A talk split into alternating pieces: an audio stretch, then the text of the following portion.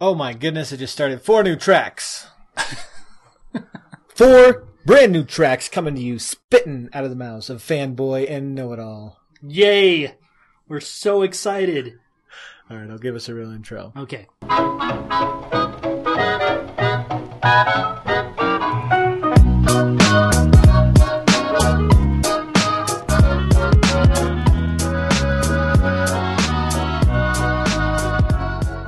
What is up, my nerds? Welcome to Pop Culture with Fanboy and Know It All. I'm Jake Roberson. I'm Paul Acey. Welcome inside our heads. A very No. scary place to be. Goodness gracious. No one wants to be inside your head, Jake. No one. For those of you that disagree with Paul, today we are talking about Guardians of the Galaxy Volume 2. Yes. Which slamming into theaters now. Right now, right now it's in theaters. It's hitting the big screen. Chris Pratt, Zoe Saldana, whatever that wrestler's Dave name is, Dave Bautista. Vin Diesel as a baby tree, Yeah, the And- lightest Vin Diesel voice you've ever heard. one of Hollywood's Sounds most little like beautiful actors. Does he? Yeah. Well, we, as Baby Groot, yeah. Paul thinks he sounds like Baby Groot. and one of Hollywood's most beautiful actors in a role where you never see his face, Bradley Cooper Yeah. As Now- Rocket Raccoon. We're going to be talking, if you didn't guess, we're going to be talking about it. Yes. Because Paul and I have both seen this film. We watched it together. That is correct. It was a frightening experience for both of us, I think. but no, it was a, it was quite the experience. We went up there, got to see it, got a got a poster or two, got to geek out with a I whole only bunch got of other one. geeks. I only got one poster. Were you stealing extras? I got three or four, but I am the fanboy here, so this is true. that's all right. All right, but before we get to Guardians of the Galaxy Volume 2, I am super excited for that discussion. We're going to do it spoiler light. Just so you guys. We're not going to give you the big spoilers. If if you're worried about the big spoilers about Yeah. us revealing really important details, we are not going to do that. So keep listening. Yeah, if you're the type of person that's worried about like light spoilers, like does Rocket Raccoon show up in this movie? Do they go into space? Do they go into space? Yeah. Those spoilers spoil are going to bit. be in this. this Does everybody yeah. die? Yes, everybody dies. Of course. This is The Departed Part 2, Yeah. not Guardians of the Galaxy Part 2. But before we get to that, Paul, did you know Guardians of the Galaxy Volume 2 is the 15th feature film in the Marvel Cinematic Universe? Fifteenth film. That's amazing. It has come a long ways. Oh my goodness! You know what? My entire career as a movie a movie reviewer, it covers all fifteen of those. I think I've reviewed every single one of those fifteen. Paul Acey's movie reviewing career started when the Marvel Cinematic Universe started, Iron Man. with Iron Man. Yeah. Which yeah. and so our topic is going to be the top five Marvel Cinematic Universe films. We're not including the TV shows in here. No, that no could be X-Men. a great conversation elsewhere. no, no X-Men, X Men, no no, Spider Man. No Spidey. Certainly even though no- Spider-Man: Homecoming is coming this summer. Yeah, so eventually he could be on the top twenty list. Yeah. Um, but this is the Marvel Cinematic Universe starting, which began with Iron Man way back when. Way And so we're going to do our top five, but my little anecdote to kick this discussion off is that I had zero interest in seeing Iron Man based on the trailers. Really? Zero interest. Now, how I- old were you at the time? Uh, so what was that? you were like 2000. you were like six, right? So you probably weren't able to, to see it anyway. so that came out in 2008. So I was a whopping, um, 18 years old. Eighteen years old. Yeah, Okay. almost, almost 19. I was born in 89. So you guys can do that, That was math. yeah. Yeah. I was Um, just a few years older. And I remember seeing the trailers when I was watching football and the playoffs and all that kind of stuff, and I was not impressed. I was not. In, in fact, I was hanging out with my best friend the weekend that it released, opening weekend, that Friday, and he's like, dude, we gotta go see Iron Man. I said, no, I'm not paying my money to go see Iron Man. I'm paying my car insurance. I've got a girlfriend. I am not paying to go see Iron Man. It looks like garbage. And he's like, dude, we have to go see this film. I was like, I'm not going to pay. I'm sorry. I'm just not. And he's like, I will pay for you. And I said, okay, if you're going to pay for me, Sure. I'm not going to turn up a free movie. Yeah, that sounds like the Jake I know. and, uh, and we went and saw it and it blew our minds. Blew we your minds. loved it. Wow. Absolutely loved it. I felt Yeah. I was so wrong. I am admitting it. You heard it here first, folks. I was wrong. Yeah, now I I have a confession to make as well. I, when Iron Man first came out, I was assigned to do it. I knew it was a big movie. I wasn't like you. I was kind of looking forward to it. Yeah. but I really had no idea who he was. Yeah. I, even though I consider myself kind of, you know, a comic book guy now, like Yeah. a superhero guy for sure. Right. I had no idea who this Iron Man was. I knew from the Marvel universe, I was always sort of a DC guy. So from the Marvel universe, I knew Spider-Man. Mm-hmm. I knew the Incredible Hulk. That was really about it. So Iron Man sort of introduced me to the whole Marvel world. And a lot of It other was, uh, people. it was, uh, marvelous. Oh, bad joke of the day. so without further ado, we're gonna hit up the top five Marvel Cinematic Universe films in our Rank Geeks segment.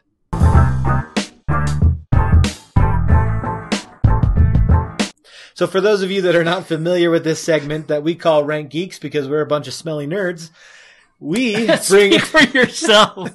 I smell I'm very right here next to Paul and Thank he you. smells No, no, I smell like fresh. something. So, uh, what we do here is we bring our individual top fives from Fanboy, Paul, and Know It All, Jake, and we we outline them for you guys so you can hear what's at stake here. You can hear what's on the table. At stake here is the rightness and wrongness and the destruction of the universe, as is only appropriate for Marvel Cinematic Universe films. And then we will, after giving our top fives individually, we haggle it out. Sometimes we flip a ruler um, to figure out what is the definitive fanboy and know-it-all top five. So without further ado, Paul, what is the number five Marvel Cinematic Universe film on your list? Number five, it's a franchise that will sound very familiar to you. Guardians of the Galaxy. Guardians of the Galaxy made your top five. It made my top five, and it was really close. I was really debating between Guardians of the Galaxy and Captain America Civil War. Interesting. But, you know, I was talking with a couple of people today, and, and they kind of won me over. The, the thing about Guardians of the Galaxy, Civil War was a great movie, but it was pretty dark, kind of depressing, you know, at Uh, the very end. It was sure. just, it was just kind of a downer. Guardians of the Galaxy was just flat out fun. You got talking raccoons, you got Drax and his very dry non-wit.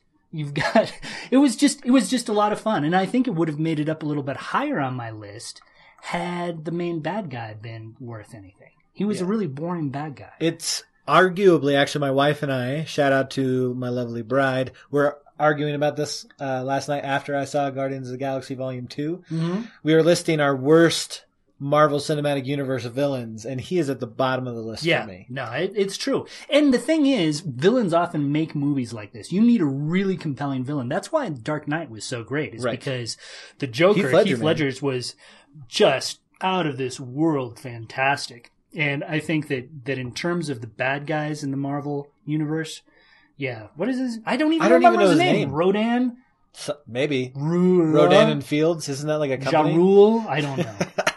Ja Rule. Uh, uh, you know, uh, I do. I will say that speaks to the the uh, just the sheer character of the rest of Mhm. that movie that it can overcome such an awful, forgettable villain who's only memorable because he's not memorable.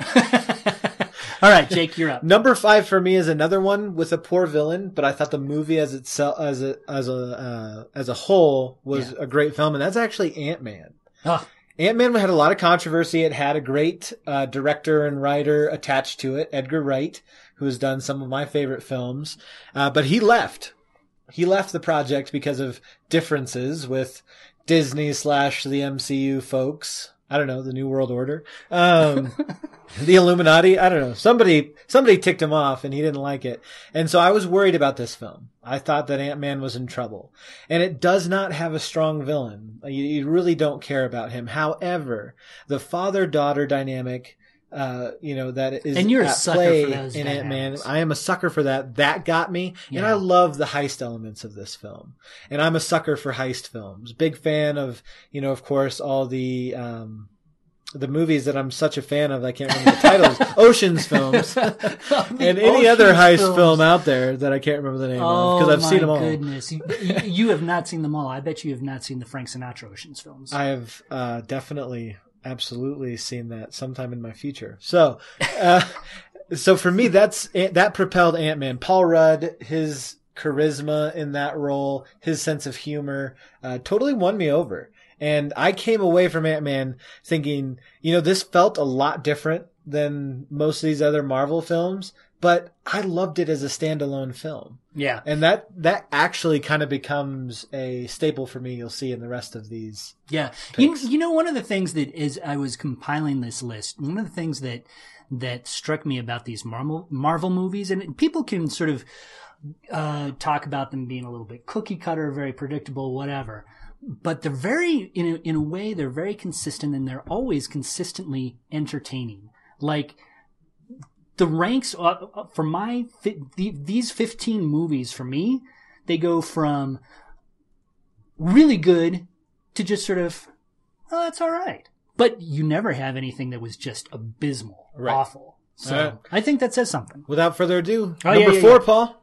iron man Iron Man. yeah it was the first it was um you know robert downey jr very charismatic um a fun movie had some great um, elements to it that I thought it, it had some uh, some emotional resonance. Um, yeah, I, I enjoyed that movie. Yeah. Um, uh, I mean, I've already made my thoughts on Iron Man clear. Uh, it blew your mind. It blew my mind. Your It 18 introduced year old me mind. to a whole new world, as they would say in Aladdin. That's so sad. Number four for me is actually Captain America Civil War, the one that got edged out of your top five. And, uh, you know, for, I, I really enjoyed, again, a weak villain.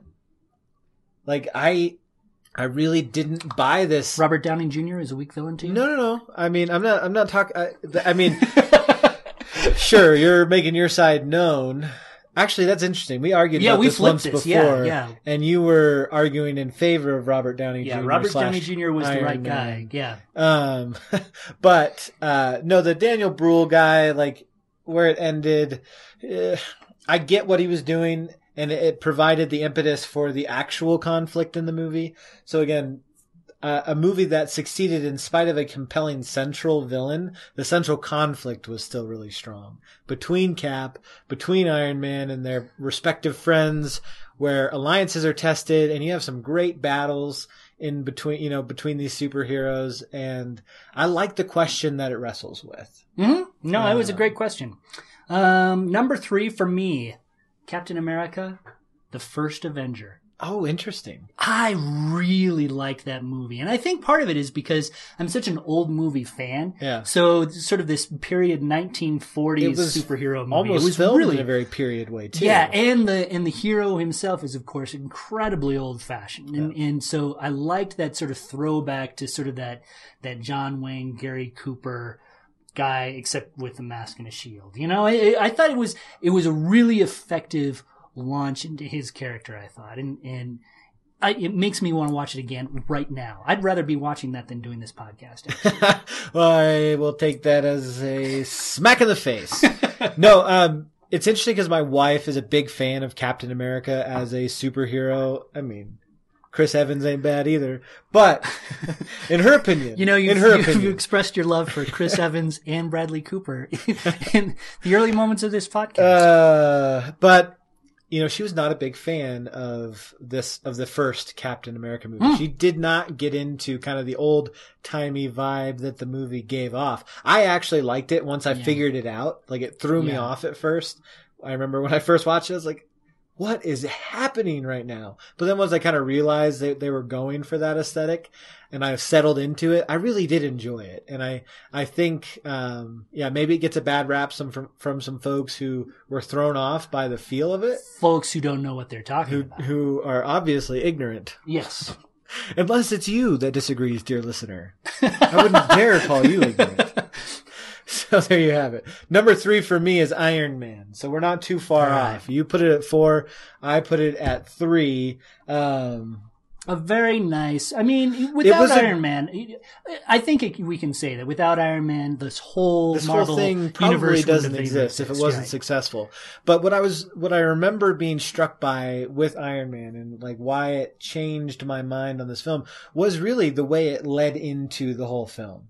Where the, the opening to the film is very unsuperhero like. He's trapped in, you know, this underground cave and you're, you're dealing with like Islamic terrorists or whatever religion they happen to be, and and you're dealing and he's wrestling with seeing the effects. You know, Tony Stark is wrestling with seeing the effects of his kind of nonchalant approach to business and supplying weapons and arms, and it felt very real and gritty in a in an interesting way for a superhero movie, and it had me hooked from that moment on. And can we just say Jeff Bridges' beard in that movie is on Yeah. point. Yeah. Like I aspire, and any of my friends can tell you this. I aspire to be an old man one day where I can shave my Yeah. head shiny Yeah. and have that thick white Oh, you got the beard Jeff and you got the gravelly voice.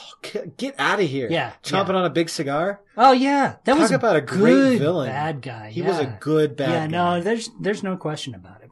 All right, okay, number two, Paul. number two, Captain America, Winter Soldier. It's a good film. It's a great film, and and uh, one of the reasons why I liked this is that it it really deals with some very interesting elements. It really talks about just sort of that that wrestle wrestle between um, blind patriotism in a way, and, Yep. and dealing with following your your gut, and your instincts, and and and the ideals that you really really hold true. And I think that that it was a it was an effective story. It felt a little bit.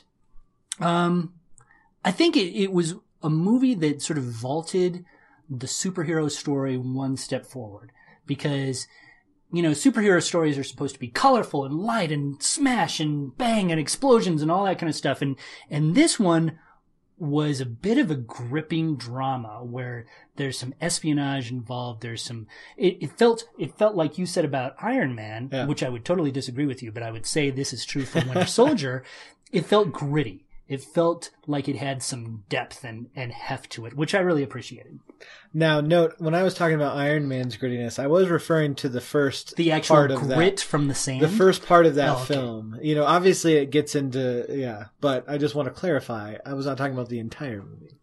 All right, number two for me is the Avengers.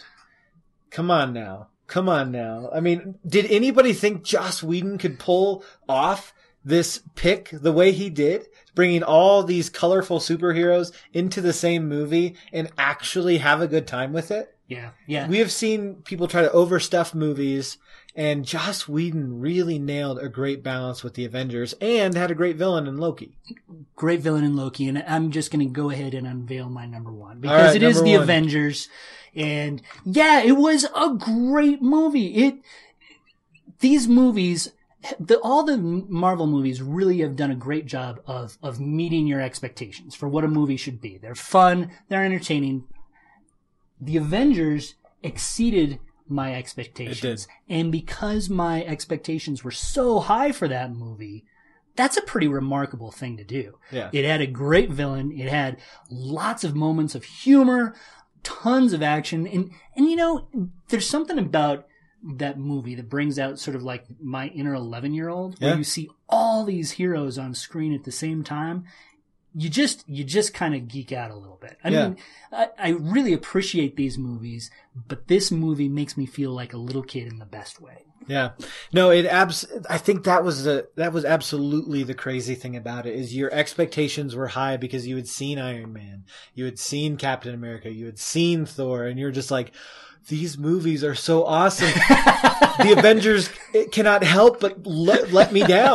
Yeah. Like there's no way they're going to be able to pull this off. It's just too much. It's just too much. and and it was too much for Joss Whedon. He had to like take like a mental health retreat uh, after making this film because it was such a crazy thing to try to put together to bring these larger than life personalities and stuff them in Yeah. a m- one movie together and actually make it fun. Yeah. Sure, he had the benefit of that we met these characters in previous films, but it still could have collapsed under the weight. No, it really could have. so many different personalities on screen. And let me echo just what you said about about Loki. I thought Tom Hiddleston was out of the park home run as as Loki because you know the thing about him is he was completely and totally utterly bad and yet you felt some sympathy for him too and and I think that's what and she kind of liked him. You're like, this guy's pretty slick.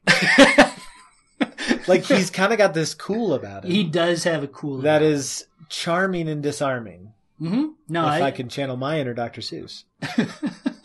All right, number one, Jake. Number one for me. Uh, so we flip flopped here. We were really close. Yeah. But number one for me this is is so strange the that we Winter agree Soldier. largely. Yeah, that we're really close on this, but it's the Winter Soldier, and um, this is not just because this is my wife's favorite in the universe. It it truly is mine. You know, I think it wrestles with a very very poignant question, like you alluded to, of when does our service to a thing, whether it's a government or an organization that we believe in, cross that line into this blind following where we're we are tempted to and often do uh, violate our own conscience and our own commitments to what's right. hmm What do we do when these things that are supposed to be bastions of, of good against in this war against Right. evil all of a sudden seem pretty murky and all of a sudden Yeah. might be asking you to do some things that you consider to be wrong. Now, it really calls into the whole idea of allegiance and what are we really allegiant to? And I think that that, that has some, some huge implications for, for us as a society. It Yeah. has implications for how we think about our place in, in the world. And I think it even has some spiritual implications, to tell you the truth. You It- know, I it- think Yeah. I think we uh, we sometimes get a lot of things confused. We have a lot of allegiances to a lot of things, and sometimes we forget about our primary allegiance, which I think is is you know both understandable and a little bit sad. Yeah. And not unless you think that's too heady and you're like, wait, are we talking about a superhero movie? They take that question and they put it inside this almost pitch perfect espionage slash, uh, runaway, like, film that's action and intrigue and moments of humor sprinkled in to boot. The my favorite scene in that movie, scene in the elevator. I thought the elevator fight scene was just perfect. Yeah. Perfect. Fantastic. Yeah. So so I got to ask you, Jake. We've talked about the best movies. All right. What's the worst? Have you seen all 15? I have seen all 15. Um, for me, I think it's a pretty tight race between Iron Man 2 and Thor the Dark World. Ah. Um, yeah. like both had n- very poor villains. Um, both were kind of a mess, I think, overall. Like, honestly, I can't even tell you the plot of Thor See, the Dark World. Yeah. And I think that That's my- means it's worse. That's exactly my thing with Thor the Dark World is I can't I can't remember it. I don't I don't hate it actively, right. but I can't remember it. It's completely unmemorable. Yeah. Like I think, I think like one guy was missing, and there was something about like dimensions aligning. Well, and there was some big old hoofah in in like It's like, England, what's going- right? I don't even like. Yeah, everything was lots of explosions. converging. I, was there? I don't remember it. So like Iron Man. So I think Maybe that they makes just it the wiped our worst. memory. Who knows? It could be. They're like, they're like, there's no bad movies except that one. So we're just gonna wipe everybody's memories. just Men in Black style. out. Exactly. Mine was Iron Man three, by the way. Didn't like Iron Three Man worse than the Dark World, Yeah. and worse than Iron Man Two. oh yeah. No way. Oh yeah. Yeah. yeah. Iron Man Two No, was Iron hot Man 2 garbage. Iron Man 2 had those cool electric whips. they those were were, they were dumb. awesome. No, they were awesome. didn't- he had no whips- motivation. Whips, are awesome, and when they're electric whips, they're doubly awesome. And it had the worst ending, I think, of any of these films. Like you, I don't remember. it sets up this climactic battle between Iron Man and Iron Patriot or Yeah. War Machine, whoever he was at the time, Don Cheadle, and and then all these like Justin Hammer created, you know, that he he Yeah, made yeah, all these uh, you know autonomous ones, and you're like, oh, this battle is gonna be dope. Like they're in this sweet like atrium oh yeah, yeah, yeah. and you're like, this is about to go down. Like, this is about to redeem the entire movie. And then, like, some Deus Ex Machina thing happens and they all shut down and there's no final fight. The You know, movie's done. That That it's- was it's the meta- worst. No, it's was it's so mad. It's a metaphor for life. okay. sometimes, sometimes you get built up, and sometimes Uh-huh. things just sort of Why peter out. Like this conversation, really. Buttercup, baby, just to let me down. Oh, don't sing, don't sing. now it's time for our definitive top five. Um, this is gonna. I, I don't know how we're gonna decide those top slots when we agree so closely, but we'll start at the bottom between Guardians of the Galaxy and Ant Man. Um, this is an interesting one because both don't have good villains. And when I rewatched Guardians of the Galaxy, Paul, I fell asleep. It drags in the middle. No, no, that sounds like a, drags in the middle. no, it does. It not. does. Don't be. It's not don't nearly- be lying to people. The- this is your problem with sleep apnea. This is I do this not have is your sleep issue. apnea. Uh, and even if I did, it would be some sort of HIPAA violation for you to know that. But I don't have it. Um, it it's a good film. It's a I, I do not knock it. I'm not saying it doesn't deserve people's enjoyment, but it drags in the middle. It's not as bad as the famous example of this for me No. is uh, Crouching Tiger, Hidden Dragon. Oh my goodness, that's a great movie. It's a great movie. Fantastic movie. One of my, you know, one of my, the favorites from my youth. It starts really strong. It ends really strong. The middle is an absolute snooze fest. You have totally, you have totally disqualified yourself from ever speaking about movies again. you guys know I'm right here, so back me up. Um, how, uh, however, the strength of the main cast in Guardians of the Galaxy, I'll, I'll give this Chris Pratt, And- Zoe Saldana, Dave Bautista, Well, and here's Vin the thing. Diesel, Bradley Cooper. I think I got to give you this one, No, in I- spite of my I do win. I do win because you think about that final moment, that we are Groot moment. Mm-hmm. Oh, that's so powerful. So in a really fun, silly movie, you have these moments of poignancy that I think really, really work for me. And that intro scene where Chris Pratt's dancing through the cave. Yeah, I mean, yeah, that alone. yeah. You need to listen to Bob Hoos talk about about Guardians of the Galaxy. Oh, one yeah? of my compatriots here. He um he almost comes to tears when he talks about Guardians of the Galaxy. Interesting. Yeah. So he was the one that that bumped it from six to five. Yeah, he did. He did. he did. As a matter All right. Um, all right. Number four, uh, you have Iron Man, and I have Captain America: Civil War. Um, Oh, you know what? I'm going to give this to you only because I think hmm, Civil War was pretty good. Yeah. You know what we need to do? We actually just need to average out our list, like give points. give points. yeah. Okay. Or we so, just we're just gonna we're completely revamping our right. show live All on air. so I okay. So, So I have I have these here. okay. So so all right. So Guardians of the Galaxy gets one point for me. Okay. Okay. So what's So at the bottom, each Okay, of these have they didn't. Neither of these made the other's top five list. Guardians of the Galaxy was not in my top five. Ant Man was not in your top five. So they do tie there. So we have to haggle that out. Guardians of the Galaxy won.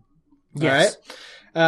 Uh, so then we have Iron Man, which got two points on your list at number four, and three points on yours. three points on mine for a total of five. All right. Civil War only got uh, two points for being my on my list and, And none on mine. for being on yours. So that puts Cap. Um, actually, Cap goes to number five All right. Well, because it has fewer we'll finish points. this. We'll finish the list and we'll we'll figure it out live on air. So Yeah. So no, actually, because if we're looking, yeah, at, no, no, no. I I let's- totally agree. I totally agree. So- so okay, so So Cap gets bumped to number five, and Guardians bumps up to four. Right? no, Yeah. no, you're totally wrong. Oh no, no, not Guardian. Yeah, because Okay, so Guardians and Cap each have one vote each. okay, so we've got. Here's what we got. We've got. Uh, Bear with us, folks. sorry, sorry, sorry. Okay, we're so- real planners here. we have what I have is All right, give us the points At here. number five would be Captain America Civil War with right. two points. Number four would be Captain America First Avenger with three points. All right. Number three, Iron Man with five points.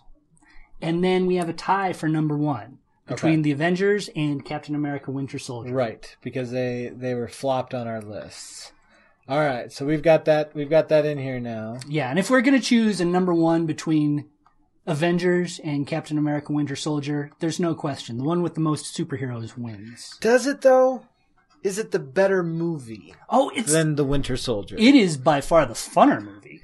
I would give you more fun, but And is it isn't the that better what movie? not that what entertainment is all about? Isn't it about enjoying two hours of escapist entertainment with characters Not that always. you enjoy. No, it's not always. It's not but, always escapist, but, it- especially when you're talking en- within the context of a superhero movie. They were both enjoyable, but in the context of a superhero movie, which are you know really at their heart are meant to be vehicles for entertainment. I think I think Avengers wins. Avengers does have the better villain, It does have the better villain. and it does have more superheroes. All right, I'll give you the Avengers at number one. All right. And uh, Winter Soldier. But I mean, you want to know an interesting thing about our list here, Paul? What is that, Jake? Of our top five, three are Captain America movies. I know we do like some Captain America. Poor Thor just didn't make it in. He, unfortunately, probably other than Hulk, has the weakest entries Well, I I really liked Rag- the first one. actually. Ragnarok looks interesting. The first Thor was interesting, but again, we're talking. It's like a Pixar discussion. Yeah. Where even when you're at the bottom of the list, it's like, well, this It's is still alright. better than a lot of what other people make. Yeah, all these movies are very watchable as far as I'm concerned. All right, so there you have it, folks. The definitive fanboy know-it-all top five. We'll see if we br- keep bringing this scoring format. Oh, when you. we need to have another f- podcast on Crouching Tiger, Hidden Dragon. Uh, it sounds like we have that. some more nerd battles on the horizon. All right. But at number five, we have Captain America: Civil War. At number four, we have Captain America: The First Avenger. Number three, we have Iron Man: Numero Uno. At number two, Captain America: The Winter Soldier. And number one, The Avengers. Sorry, Guardians of the Galaxy. I tried to put you up there, but no. No Guardians couldn't make it on the top five list, but it does make it into the meat of our discussion. So without further ado, Guardians of the Galaxy Volume 2.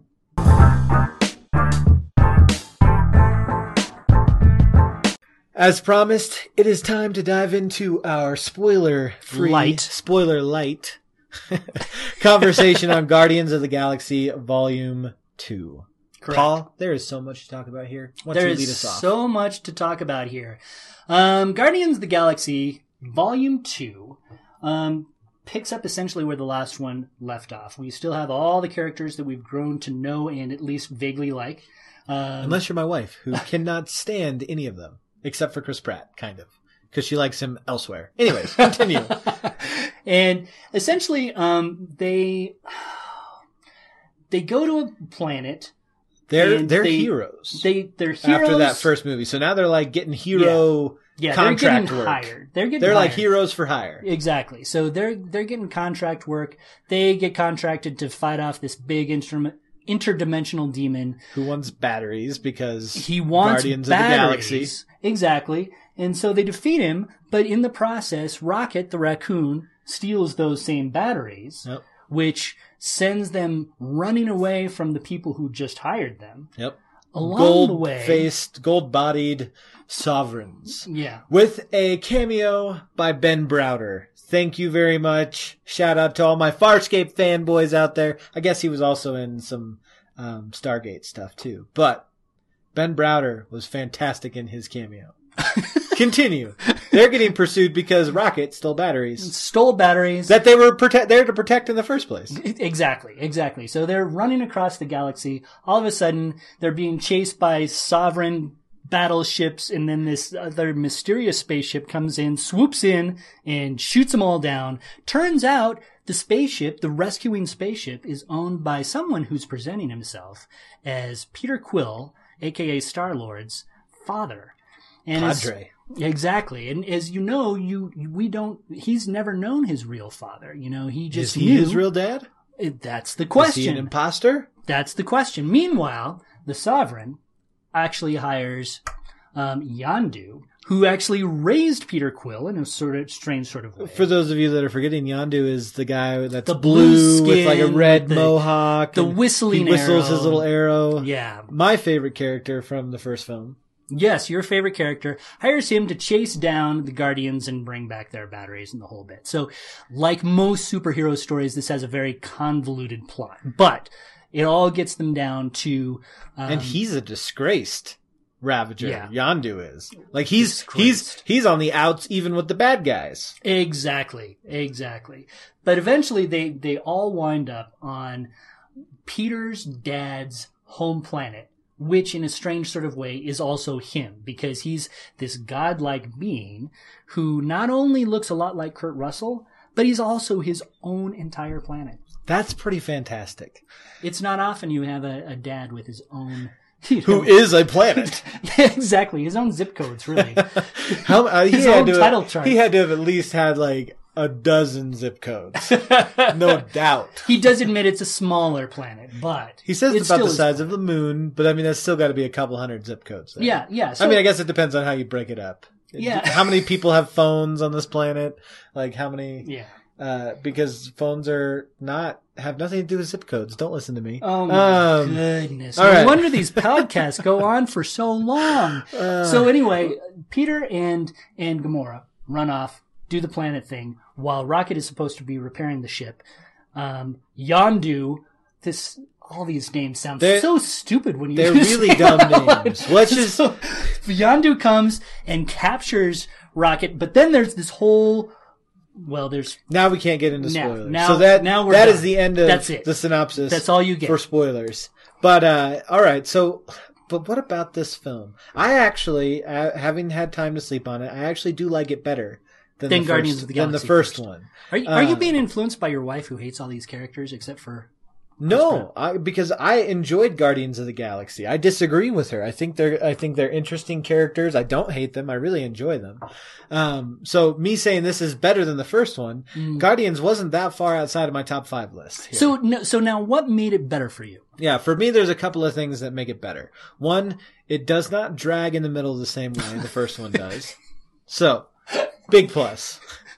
Two, more of Yondu. I was so Oh, the yeah. one of the other You things I was most Yondu. disappointed about with Guardians of the Galaxy Volume One Yeah. was how little he was in that. How I many- liked him so much more than the actual villain in that first movie. Yeah. So how many times have you seen Blue Man Group? Just out of curiosity. Zero. Yeah. I My only experience with Blue Man Group is with Arrested I, Development. I'm kind of thinking when that, Tobias uh, Funke Yeah. Funke was trying to blue himself. Um, yeah, and join the group. Uh, so no, it's it's less about his color and more like he was more menacing and imposing to me. He was in, in, that Guardians era. of the Galaxy Volume One. Like when he lands, he's like he's on this planet and he's surrounded by like two dozen guys, and with a couple of whistles, just takes them all out. That arrow is one of the coolest things. Uh, It really is. It's, It's- super cool. It's super cool. Although and- extremely bloody from a plugged-in point of view. Content caveat with Paul Asay. but so the fact that we got more of Yondu in Guardians of the Galaxy Volume Two, super made me happy because Yeah. that and and Yeah. and made me forget good grammar. No, and, and the great thing about Yondu in this is that he really does become a central character. He's He no does. longer. Uh, he is both an antagonist and a protagonist, and we get to know Yeah. a little bit of his story. And even as this is not a spoiler, I don't think, because it's been sort of revealed elsewhere. But, Yeah. but even as Chris Pratt is, Peter Quill is getting to know his his biological father, um, we start to get an indication that Yondu sees Peter Quill, this guy who he's, you know, essentially raised as his sort of adoptive son. I mean, Yeah. would that be He's kind of say? fond of him. Yeah, and, and like that actually precipitates another plot point. Right, You know, his fondness for Peter Quill, for this little ragamuffin boy turned Star Lord. Exactly. So you see this this very strange father son dynamic and sort of this pull push type of, of thing between, you know, this this godlike being, this biological godlike being and and who is admittedly a very imperfect father figure, but a father figure nonetheless for for Peter. Yeah. And the third thing that made me like Guardians of the Galaxy Volume 2 more than Volume 1 Baby Groot. Big Groot was fun. I have no hate for Big Groot. Baby Groot was killer. Baby Groot was on point. Baby cute Groot was cute and funny and totally wicked He in was- his own little way. He was a lot better than Scrappy Doo, I'll just say that much. What does that mean? He was Well, you know, I know that you really liked Baby Groot. Yeah. he was fine. I mean, he was cute. I But remember you, know- calling him a pest last night, Well, he. and I've been waiting No, here's the thing. to bring that up. Again. Here's the thing: Baby Groot is in his terrible twos, right? I mean, technically, he's he is about I'd put him at 18 months. He's as tall as like a pop can, and he's well, but he can speak. He can say his "I am Groot." I am Groot. Yeah, so he um he can wander around and he he does his cute thing, but he's almost a little too cute, I think. And How was that? And what? here's the thing: he he is too cute. Even the bad guys say he is too adorable to kill. Right. but then Which he gives us some around funny stuff. and he he starts hitting on people and he's you know he's he's kind of a pest. I mean, he is in his terrible twos where he is throwing a few little tantrums here and there. That and that makes him a terrible character. No, it just makes him a terrible tree. It does not make him a terrible tree. How many Oh my trees- Goodness, guys, Baby No. Groot is the second best, third best thing about the. Even though I listed No, it, Baby, yeah, I listed Baby third Groot- because it's the third best thing about this film. Baby Groot is just fine, but he is a little bit of a pest sometimes. but not in a not in a negative way. See, if your children were mimicking Baby Groot sometimes, especially pe- you know pulling Yeah, but we're not talking about my kids here. We're talking about the movie. But but you would not you would look at that movie and you would say, children do not act like Baby Groot in this movie. I would look at this movie and I'd say, "Children, don't act like anybody." there is nobody I want you to emulate inside this movie. that all right. That is a fair point. That is All right, so where did you land on this versus the first film? I really, Positively and negatively. I I really enjoyed Guardians of the Galaxy Volume Two. Um, it was entertaining. It was funny. It was action packed. It like like the first did not drag in the middle. It um, and and I I really did enjoy it, but uh, I think that I rank it slightly below Okay. the original. And I think part of that is is partially just because of the freshness factor. You know, the thing about the first Guardians of the Galaxy was that it was completely unexpected. I didn't know anything about the characters. You go in here, you just you just don't know what to expect, and it turned out to be a really fun movie. This one, you kind of knew the tone to expect. You kind of knew that it was going to have a lot of jokes. You Sure. you knew you knew these characters better, and so because of that, through no fault of its own, I was a little bit more um, prepared for what I saw. See, for me, I actually think that's a strength of this film. In that I knew now, I knew better what to expect since I didn't read the comics and I didn't have that context coming into the movie. Um, so it was almost like with the Avengers in a sense where I come in now expecting it. I'm expecting the pop culture. I'm expecting the humor. I'm expecting the goofiness, the silliness. And it still Yeah, struck me as funnier and more interesting yeah, and with some better action scenes than the first film. yeah.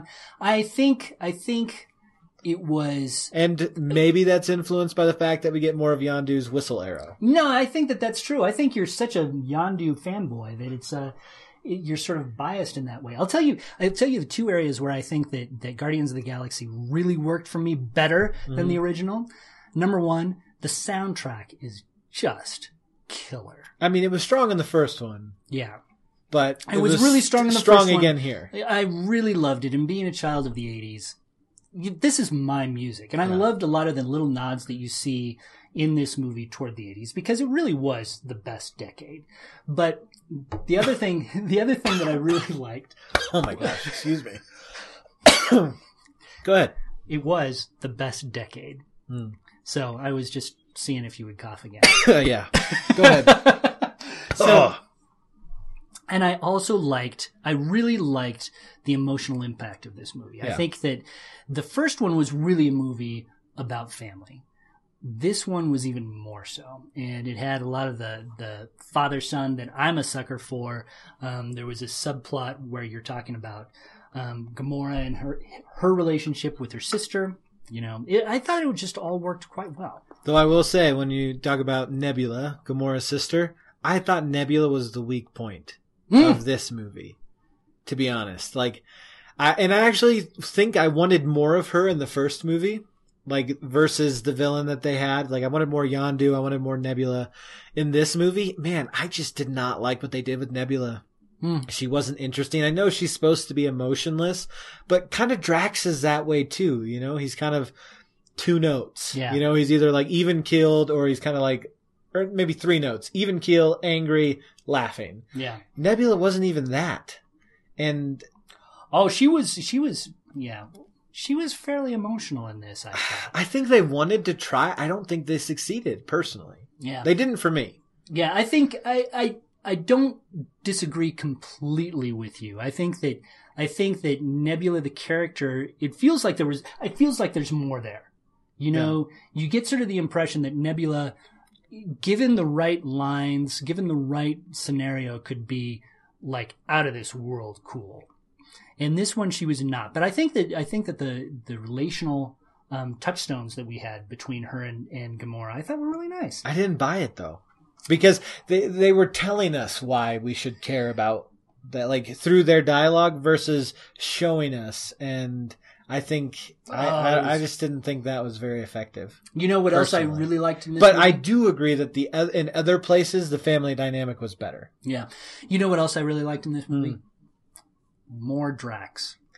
Drax was fantastic. I tell you what, he he that guy just makes me laugh. Yeah. You know, I, I, I would, I would be interested. This, I just, this popped into my head just now. I would be curious to know if people's reactions to this film are going to be largely based on which characters they liked the most from the first film. Yeah. Because, is- you know, another thing I found myself thinking during this movie, where's Star Lord? oh, I that's didn't, interesting. I, there were several moments where I was like, we haven't seen Chris Pratt in a while. Like, he's the star of this film, and where is he? Like, it, there were moments where literally I had this thought two or three times in the movie. Where's Star Lord? Yeah, I did not have that thought. Like, he's still there. He's still central to it, obviously, but he is not on. I would be really curious to know. I don't know if he's on screen as much in this movie as he is in the first No, one. well, I- think a lot of that is because the the plot of the movie requires these characters to sort of separate for Right. a bit. So a lot of times they're not on the screen at the same time, and so because of that, you do have some some division. Yeah. And I think where Peter Quill was was really front and center for what 80 90% of the first Right. one. This one he's 60% of the movie. Right. Would that be That's fair? yeah, and that's that's what I'm getting at. And so, like, I I, did think not if miss you were that though. I mean, I think that I think Right. that he was very much involved with the Sure, story. I wasn't. I wasn't saying that in a I was an upset way. It was just more of like a, hey, this is funny. Like I just realized I haven't seen him in a while. yeah. And uh, but I think if you like, if you, so I think if you were really hoping for another, you know, 80, 90 percent of the film being Chris Pratt, you'd be a little disappointed with this film. Same if you were a big fan of Gamora. I think she's a little bit uh second you know i th- think she gets dropped a little bit here i think rocket and drax and yondu get more here you know i think they're filling Yondu up definitely. they're filling up some of that leftover screen time that chris pratt vacated Well, and, and from my perspective, I mean, Drax especially, I thought that he was actually underutilized in the first one. They, there was he was so great, right and they just didn't do enough with him. Now I felt like they, they really did. But they're also because of what they're doing with with these characters, they're Yeah. also sort of lumping in a whole bunch of new characters in a sense. I Right. mean, we did get to see a lot more of Yondu. We got to see more of Nebula. We got to see a, a new character, Mantis, comes on the scene, who we Yep. get to know a little bit. So it was more of a challenge, I think, to to get to know these characters. It it they did it surprisingly well. Yeah. I thought. Yeah, no, I think there's a, still a good mix because even as I say, oh, there's less Star Lord, there's less Gamora, there's less, um, excuse me, of those uh, characters, uh, less of Groot. Truly, like even though he's still a big part of it, there's a little bit less of Baby Groot. He's kind of a little bit more incidental Yeah, here. there's physically a little less. literally physically less of him um but uh it doesn't it it even though it triggered that thought in my head Yeah. it wasn't like hey this movie is suffering because of it and again part of that's because i really liked yondu and so i got more of yondu Mm. i enjoyed rocket i got more of rocket um and so uh it didn't suffer for that mix being more blended and less Chris Pratt. But I do, I would be curious to know if people were really hoping for more Chris Pratt, if that's going to affect their enjoyment of Yeah. this film. Yeah. So, what did you think of the father son dynamics? I mean, was that a big selling point for you for this as well? Uh, it was. I, I wouldn't say it was as powerful for me as it has been in other movies, like uh, like when I was talking about Ant Man with the father daughter. Um, Oh, that is really interesting. but uh, I I did really like it. I, I think I think it was hard because of the way this film was made. I think it was hard for them to get back to the emotion they wanted to drum up between Yondu and Peter Quill. Um, and not to say that it was ineffective. It just didn't hit me as strongly as I'm frequently hit by father son things. I really liked it. Mhm. I really liked it, and I thought it was strong and a good part of this movie. But again, this is a Guardians of the Galaxy movie. It's fun. And so I think they probably didn't want it to hit you too heavy. And maybe that's partially why I didn't get, you know, as Yeah. teary as I might in some other Yeah, I saw you crying. I saw you crying. so you know the thing that, that just begs the question, I think, is as these the the Marvel universe continues to expand, is are we ever going to see an Avengers Guardians crossover? And if so, how are they going to give screen time enough screen time to all these characters? I don't know. you know because these these all these characters are i think are pretty compelling so how do you how do you split up that kind of that kind of screen time yeah, because I mean, it, it tells you at the end of the credits they're going to return. mm-hmm. So we and know you've they're got all these back. infinity stones the Infinity Stones are the the central th- thread tying this all together. They're there in Guardians. They're there in these other Marvel movies. Um, I don't think this is a spoiler uh, because I'm not even sure if it's it actually happened because Paul didn't see it. I'm pretty sure I saw Jeff Goldblum in the credits of Guardians of the Galaxy, and and we know from the Thor Ragnarok trailer that Jeff Goldblum's going to be in the Marvel Cinematic Universe in Thor, and so, I mean, they're going to have to mash these universes together at some point because of how they've set it up. How they're going to do that, I don't know. I mean, it is a lot. It's a lot to, as we talked about with the Avengers, it was a, an incredible juggling act from Christopher Nolan to get all the Avengers in one film. It was a pretty incredible juggling act of James Gunn to get all the Guardians in these films and make it interesting and make you care about each of the characters. So I, I honestly don't know. It's one of those things like if they pull it off, it's going to be incredible. But I have a bit of me that's worried they're going to kind of pull a lost on me. all right so this is the last question because we're running long but so if if they do have a guardians and avengers crossover who would you want to see directing it Oh man, this is tough. joss whedon directed avengers Joss Whedon did Avengers. James Gunn did Guardians. Um, are you saying I have to pick between those two, or are you saying like anybody? let's do both let's All do right. both So between those two, I think I go with Joss. hmm Um, like Joss has a history of obviously doing it with the Avengers. I would too. really well. i would too And he also like if you think about Firefly and Serenity, I mean he'd already made Guardians of the Galaxy, it, like his own version of it with the with Firefly and Serenity. So I think giving him the reins of that crossover, I think you'd get a pretty great result. all right pick another director. Now, any director, man, this is tough because I almost feel like you need like an Avengers, even though I know that would be crazy to actually work out in a practical sense. You almost need like an Avengers set of directors, like Christopher Nolan, Joss Whedon, Guy Ritchie, and um, yeah, just those three. I'm good. wes anderson Oh my.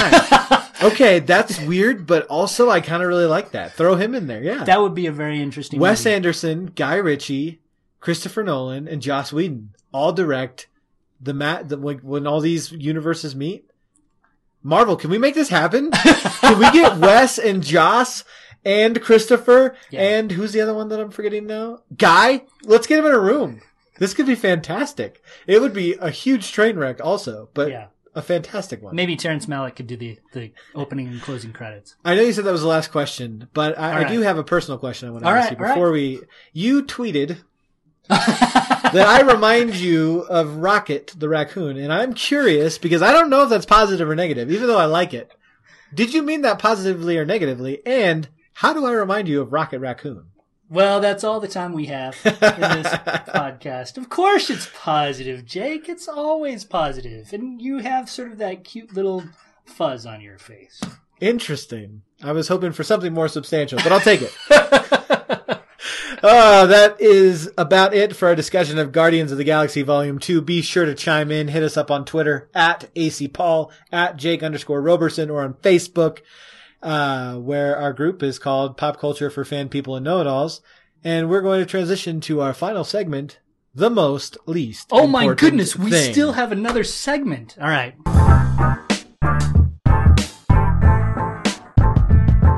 Welcome to the most least important thing.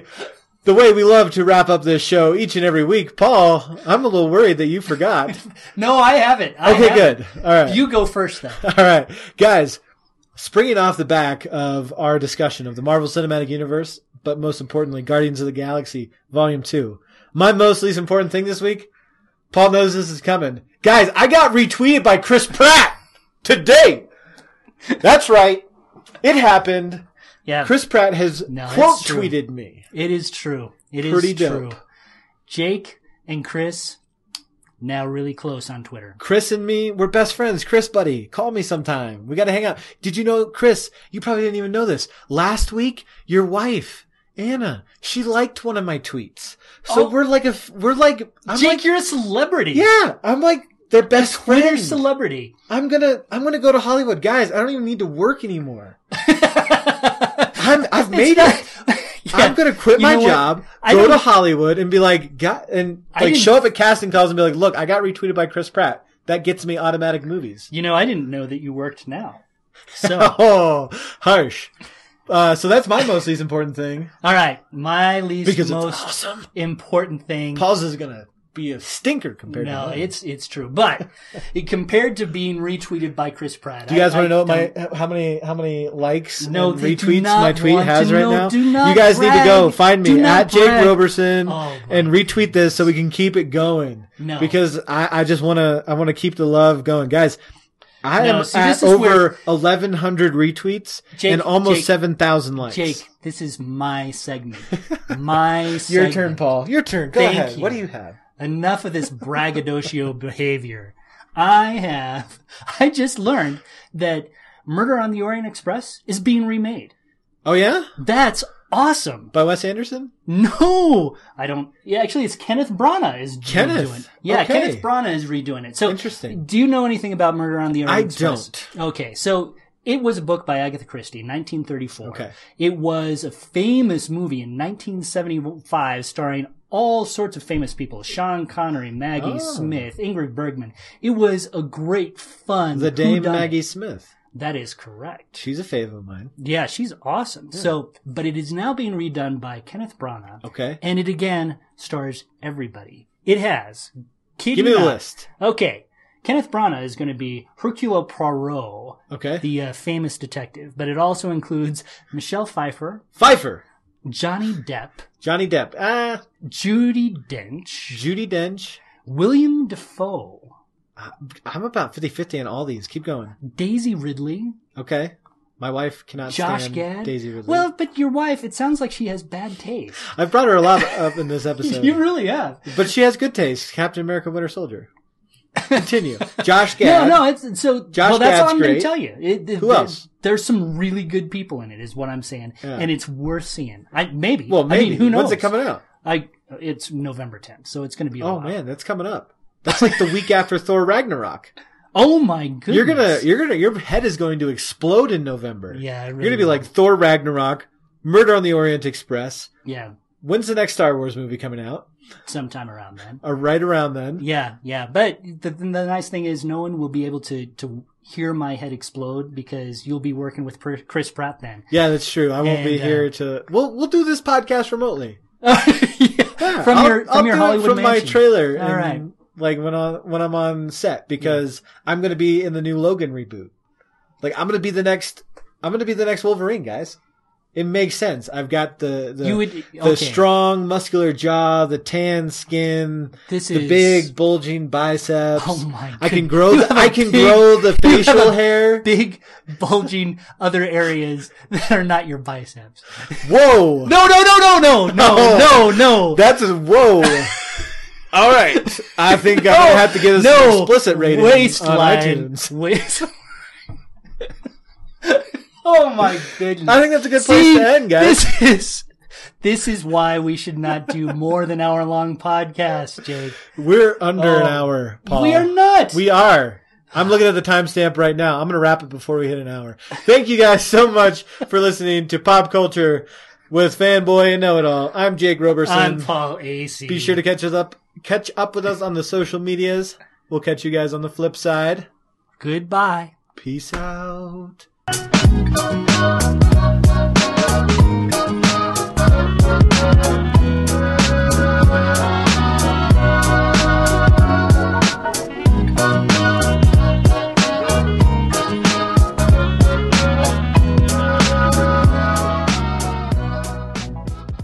Lullaby and good night. Oh, do not sing, Go Jake. sleep, Turn this little off. darlings.